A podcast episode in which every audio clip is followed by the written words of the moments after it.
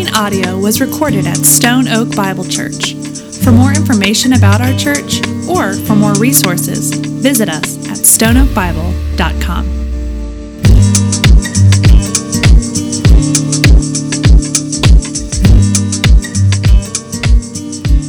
I, I don't know how to follow that at all. Um, wow. Well, I'm excited to dig into Psalms with you this morning. Um, how about the, let's just, let's start with prayer. Would you pray with me? Lord, we thank you. We thank you for this church. We thank you for these kids and what you're doing in us, your faithfulness. We thank you for the privilege of looking at your word. And um, I pray that as we come around it, that you would speak, that you would move as we look at this psalm this morning, and that you would convict us and reveal us of things that you want to change in us. Would you illuminate the gospel, Lord, in our hearts? And for that, we give you the glory in Jesus' name. Amen. Amen. Well, we have had such a time already this morning, but with the time that we have left, would you join me in your Bible? to Psalm 131. While you're getting there, um, this was a psalm that was written by David, King David. Um, now, we, we, we know it was written by David. We don't quite know when. Most believe, though, that it was written before he actually became king. All right? But we, we don't quite know when. But what we do know is that this was written by David that he that he wrote this and and he is very direct and short if you notice in this psalm it is three verses the shortest psalm in all your bible is two verses so we're almost there um, but this is three short direct verses and i, I want to start with verse one o lord my heart is not lifted up my eyes not raised too high I do not occupy myself with things too great or too marvelous for me. So, a couple things here before we move forward. In this verse, David is really saying one thing. I know there's three stanzas, but he's really saying one thing. Not three things, not two things, but one thing. And each of these words kind of build on each other and drive us deeper, but there's really just one thing. David says, Look, my heart is not lifted up. Another way to say that is my eyes aren't lifted too high. And just in case we're not clear, another way to say that is I'm not occupying myself with things that are too great and too marvelous for me. He's saying the same thing. And each time he's drilling in just a little bit deeper. So the first thing he says is, My heart is not lifted up. Some of your translations are going to say, My heart is not proud. My heart is not arrogant or haughty. The idea here is that David is saying is, Lord, I, my heart is not a proud heart. It's not puffed up. It's not arrogant. Um, it's not haughty. In second, he says, my eyes aren't raised too high. Now, we don't use this expression very much, but we have one very similar. We just don't use eyes, we use nose. You know what expression I'm talking about? Your nose is up in the air? It's the same thing. We're, we're saying the same thing. It's the nose up in the air. Um, in the Evans household, we like to call this snooty. All right? So I'm going to use that from now on in this, in this method, snooty. It's nose up in the air, eyes lifted too high, heart proud. So David says, Look, my heart is not like that. My heart's not proud. I'm not walking around with my nose up in the air, thinking I'm better than everyone else. I'm not walking around arrogant. In other words, my heart's not arrogant, and I'm not walking around like it either. That's how David starts us off. And by the way, isn't that the way it works? An arrogant heart leads us to arrogant actions. Uh, a, a snooty heart leads to snooty demeanors. Verse 1 says, Oh Lord, my heart's not lifted up, my eyes aren't raised too high. And then lastly, he says, I don't occupy myself with things that are too great or too marvelous for me. I think we've all known that guy that walks around, kind of has an air of pride going on about him, but, but just talks about all these things he has no business talking about. But he's got to be in the know. He's got to have the answers. I mean, we know, we, I think we, regardless of the conversation, I think we know this guy. But, but at the same time, it's not just that. I think the pride in this is not only feeling like we have to show or prove that we know all the answers, but some of us have bought the lie that we need to know all the answers and we forget how finite we are. This is pride. David here is drilling into the problem of pride. And by the way, church, this is not a problem for them. When I say them, I mean it's not a problem for all those, just for all those heathens out there who don't love Jesus. It's not just a problem for them. It's not something that they just deal with. No, pride is something that all of us need to be actively putting to death daily because it can settle in our hearts. And David says, My heart's not proud. And by the way, scripturally, Scripturally, um, I, I, you see this often that it's often those who are religious that are often the greatest targets for this pride. I, I want you to think about this. Uh, think about Jesus in the Gospels. If he clashed with one group of people, if he had it out, if uh, whom Jesus rebuked the most, who was it? It was the Pharisees. Who were the Pharisees? They were the religious leaders who Jesus so often said, No, no, no, no, pride, pride.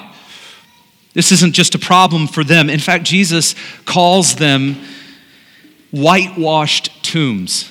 That's a painful description.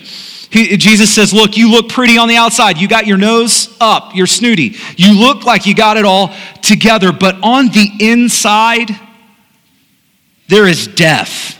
And this is what Jesus identifies with the religious leaders, and this is what David is calling out here. David says, I don't want that. Not only is, is pride a temptation that's not only for the quote unquote them out there, um, but pride is also not a respecter of persons hardly at all. Uh, what I mean by this is there's a lot of people who have a lot of possessions, a lot of money in their accounts, a lot of clothes, a lot of cars. Guess what? Pride. Pride is the temptation. On the other end of that, there are many who do not. There are, there are many who do not have all that stuff. And guess what? the temptation is also pride. For those that are at the top of their company and uh, top of society, pride is dangerous. And at the same time, it is no less dangerous for anyone who is not.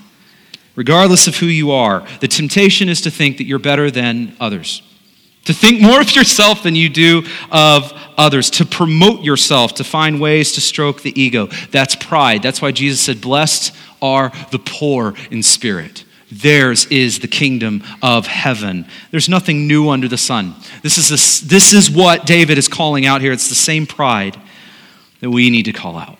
So David says, Lord, my heart's not lifted up. My eyes aren't raised too high. I'm not snooty. I do not occupy myself with things too great, too marvelous for me. And now, here in our text, David is going to give us the instead statement. Instead of the pride, instead of the nose up in the air, instead of the arrogance, David says, but. This is a word of contrast, meaning what's going to come is in straight contrast to what just came. David says, verse 2, but I have calmed and quieted my soul like a weaned child with its mother, like a weaned child is my soul within me. Listen, just like in verse 1, David's really saying one thing. In verse 2, there's really only one thing. Not three things, not two things, but one thing. And he drills down deeper into it. In verse 1, he calls out the pride. And in verse 2, he gives us the instead statement. He says, instead of pride, Instead of pride, I have calmed and quieted my soul. Stillness, quiet, calm, and peace. Now, honestly, this is not what I was expecting to see here. I mean, we're talking about pride and arrogance, and here, David, the contrast for pride and arrogance, the contrast for the snooty soul is a quieted soul. Contrast for a snooty soul is a calmed soul. I'm reminded of just a few verses earlier in Psalm 130. It says, I wait for the Lord, my soul waits, and in his word I hope. This is stillness, calm, waiting on the Lord. And I think this is something we need to stop and contemplate. Um, listen, if there is one thing that we are not in our culture, If there is one thing that we as a people, we as a culture are not, if there are two words that I would not use to describe my community, it would be calm and quiet. Eh, calm and quiet. Our worlds are loud, they're busy, and we have very little room for margin in our lives. Very, very little. In fact, if you want some proof, if you get bored later, don't do this now. If you get bored later, go on your, uh, your phone, your device, go to the App Store, and look at uh, apps that are called mindfulness apps. What you're going to notice when you look at this is they are popping up like rabbits, just, just everywhere. One app after the other, all promising to you calm, peace. They're some of the most popular apps in your app store. Why is that? Why is that? It's because more people are realizing just how busy, how loud, how crazy their life is. More people are realizing how much we need this. We need calm. We need peace. We need stillness. We need to push the pause button. More people are realizing this. And David says, I have calmed and quieted my soul. And what I love about this is as you think about stillness and quiet in, in light of pride, what I love about this is stillness and calm and peace what that really does is push the pause button in your life. What I mean by this is when you're waiting on the Lord in calmness and stillness, when you're waiting on Him, all of a sudden it's no longer about you and about what you're doing and about what you're contributing and about what you're producing. All of a sudden, it stops all that. To calm and to quiet your soul stops all of that. And when it's not about you and not about what you're doing and not about what you're contributing, church pride just doesn't have a whole lot to stand on. This is why the contrast to a proud heart is a quieted heart. David continues like a weaned child with its mother. It's my soul within me. I love this. I want to uh, put this on the screen for you. This comes from a commentator. He says, um, as a weaned child is content simply having his mother's presence, so the faithful worshiper is content with God's presence. Even when there are many things he would like God to explain. You see the contrast here in this? See, in the first verse, David says, I'm not occupying myself with things that are beyond me, too great, too marvelous. And here he says, David says, I will rest, I will be quiet, I will be calm. The, to find perfect contentment in the presence of God because he is enough. One of my favorite verses in all of Scripture is Psalm 46:10 that says, Be still and know that I am God. Notice that it does not say, be still until you when you know all the answers. Be still when you get it all figured out. Be still when you know everything. No, it is simply be still when you know one thing. And that one thing is be still and know that I am God. This is where we come face to face with pride. See, pride says, I know better. I need to have the answers and control. But humility is found in laying that down. In other words, pride says, be busy proving that you are God, where humility says, be still and know that He is God. And this is huge. This is huge. Now, um, kids, I'm really glad you're in this service. Um, did you guys know that there was one day when Jesus was teaching? Okay, one day Jesus was teaching a bunch of grown ups. And he looked around, like while he was teaching a bunch of grown-ups, he looked around and he tried to find a little child. Looked around, he found one. And the Bible says he brought that kid up with him while he was teaching a bunch of grown-ups. He brought that kid up with him while Jesus was teaching, standing beside Jesus. And, and Jesus says this, truly I say to you, pointing to the little child, unless you turn and become like children, you'll never enter the kingdom of heaven. Whoever humbles himself like this child is the greatest in the kingdom of heaven. Kids, how cool is that?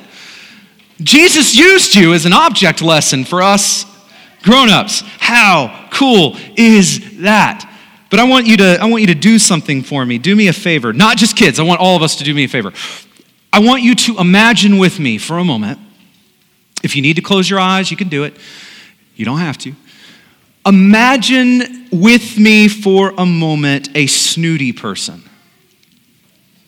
I want you to imagine someone just walking around, nose eh, up in the air. I want you to imagine with me a snooty person walking around. Just picture that person in your mind. Got it? Picturing it? Got them? Now, I would bet that for all of us who are actually imagining someone right now, if I had a way to project it and compare, I would bet that there is one thing that all of our projections would share in common. I would bet that none of them are a little child. I would bet not one of our projections, as we think of pride and snootiness, that, that we would think of a little child. And why is that? It's because the older we get, the more self reliant, self sufficient we believe we need to be. The more we tend to see pride step in, the more our noses tend to go going up. This is why Jesus, calling this little child to himself, says, Look, whoever humbles himself like this child, they're going to be the greatest in the kingdom of heaven. Church, this this morning is a call to lay down our pride, to humble ourselves before the Lord, to be still and to be quiet.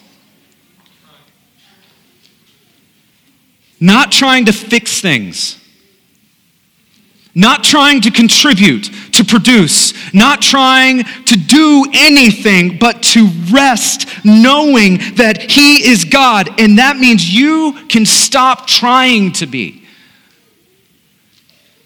Be still. Know that He is God. In this scripture, we see David laying down his pride, but it's not just David. I want to invite you to consider Jesus with me. Not only did Jesus rebuke Pharisees and said, hey, whitewashed him, not only did he identify pride in them, not only did he teach um, everyone pointing to little children teach about humility. Not only did he teach about it, but he lived it, church. I want to invite you to consider with me what the Apostle Paul says in Philippians 2. You don't have to turn with me here, but listen to this. Paul is teaching the church do nothing from selfish ambition or conceit, but in humility there's our word again. Count others as more significant than yourselves. Then Paul says, Let each of you not look out for only your interests, but also the interests of others. And now Paul's going to do something incredible. He's going to say, Look, you already know what it looks like to do this. You already know what humility looks like because you have already seen it in Jesus. Philippians 2, verse 5. We, Paul now directs our focus to Jesus says, Have this mind among yourselves, which is yours in Christ Jesus, who, though he was in the form of God, did not count equality with God a thing to be grasped, but emptied himself. By taking the form of a servant, being born in the likeness of men, being found in human form, he humbled himself by becoming obedient to the point of death, even death on a cross. Just take that in. Just take that in. If there has ever been one person who could walk down the street and be justified in having his nose in the air, it is Jesus.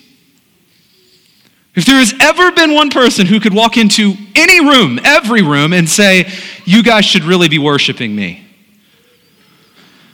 it is Jesus. Now, others have tried to say that, but there is only one who can say that and, and mean it and it be true. That was Jesus. Yet, as Philippians says, yet, though he was God, he laid down all the rights and privileges of being God. Instead of sticking his nose up snooty, he laid himself out, emptied himself in humility. What humility is this? Instead of calling every person to just stop what they're doing and worship me, what did he do? No, he came and he served. He stepped into humanity to die for her. Instead of calling the disciples, hey, come wash my feet, what did Jesus do? He washes theirs. This is insane. It's really too much for us to even comprehend. What humility is this? But this is Jesus who calls us to be like him. And so Paul in Philippians says, Have this mind, have the mind of Jesus. So David says, Oh Lord, my heart's not lifted up, my eyes aren't raised too high. I'm not thinking about things that are too great, too marvelous for me, but instead I have quieted and calmed my soul like a weaned child with his mother. So as we finish this, I have to ask, how do we do this? What do you do with your pride? How do you lay your pride down? What does that look like? Better question, how do you calm, how do you quiet your soul? Some of you are busy as all be. How do you calm? How do you quiet your soul? Couple things here, church. First, we must begin with confession. That the Holy Spirit would reveal ways in, that, in us that we have given ourselves to pride that pride has risen up. That the Holy Spirit would reveal pride in us, that we would respond with confession. Basically, the way I like to think about this is the pride that's hiding in that dark corner. That the Lord would say, There's pride in that dark corner, and that we would pull it out to the light, confess it, pull it out of the darkness into the light, thereby weakening it, confess it that the Holy Spirit would reveal, that we would respond with confession. For many of us, as I read this scripture, um, you might have realized that you can't actually say what this psalm says. Instead, when you read this, you thought, well, if I'm honest, I would read it, Oh Lord, my heart is lifted up. My eyes, my eyes are raised too high. I have occupied myself with things too great and too marvelous for me. And if that's you, church, there is grace and there is forgiveness through Jesus Christ. Starts with confession. Oh Lord, would you reveal that and would we confess? The second thing is we must fight daily.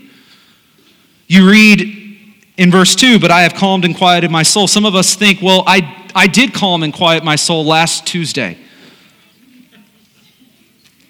like it's a one and done application. It is not. It's a daily fight. We not only confess our pride, but we find moments for stillness, for quiet, for listening, for being still and knowing that He is God. We find these moments. Actually, I misspoke. I said finding. Chances are you're not going to find these moments. Chances are you're going to have to actively, intentionally create these moments if you are going to have these moments. If you're waiting for moments of stillness to find you, you're not going to find them. Instead, we confess our pride. We daily fight for moments of stillness and calm and quiet before the Lord. Do you have this in your life? I look at a lot of families in the room. I have three little boys. Stillness is not their jam. And I know I'm not the only one. And it's not just families, it's not just kids. We have jobs, we have crazy things going on in our life. Stillness is not our default. This takes intentionality to stop, to lay down our pride, and to be still and quiet and to calm our souls, to fight for it. If you are here and you don't have this, church, I get it. Fight for it. It is worth it. The third thing is we must disciple others to do the same. I want you to notice how David ends this psalm. He says, O Israel, hope in the Lord from this time forth and forevermore. Do you see what he just did there? He went from, Lord, I've laid down my pride, Lord, I've calmed and quieted my soul, to now proclaiming to all who would hear, O Israel, O people of God, hear my voice. Put your hope in the Lord from now until forever. David moves from a personal experience to proclaiming it to everyone who would listen the hope uh, that we have in God. Listen, I've already talked about the fact that our culture, our world is craving peace and calmness and stillness. Craving this. And yet we know the invitation in Jesus is that there is peace in him. There is calm in him. There is hope in him. There is rest in him. Calm and quiet for your soul in him. Others need to know about that. Others need to know about the hope we have, about the, the peace, about the calm and the stillness that we have in the presence of our Lord. We need to be discipling others to do this. Are you doing that? We must start with confession. We must fight then daily and disciple others to do the same. And doing this, we lay down our pride and we walk before our God in humility. Let me pray for us and let's ask the Lord to help us do this. Lord, we come to you right now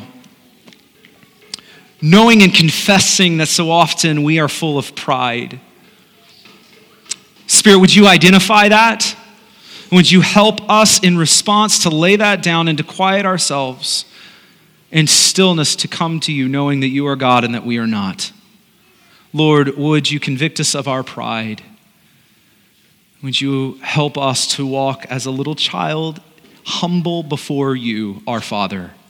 And Lord, would you also then help us to teach others, to disciple others to do the same? We give you glory for that in Jesus' name. Amen.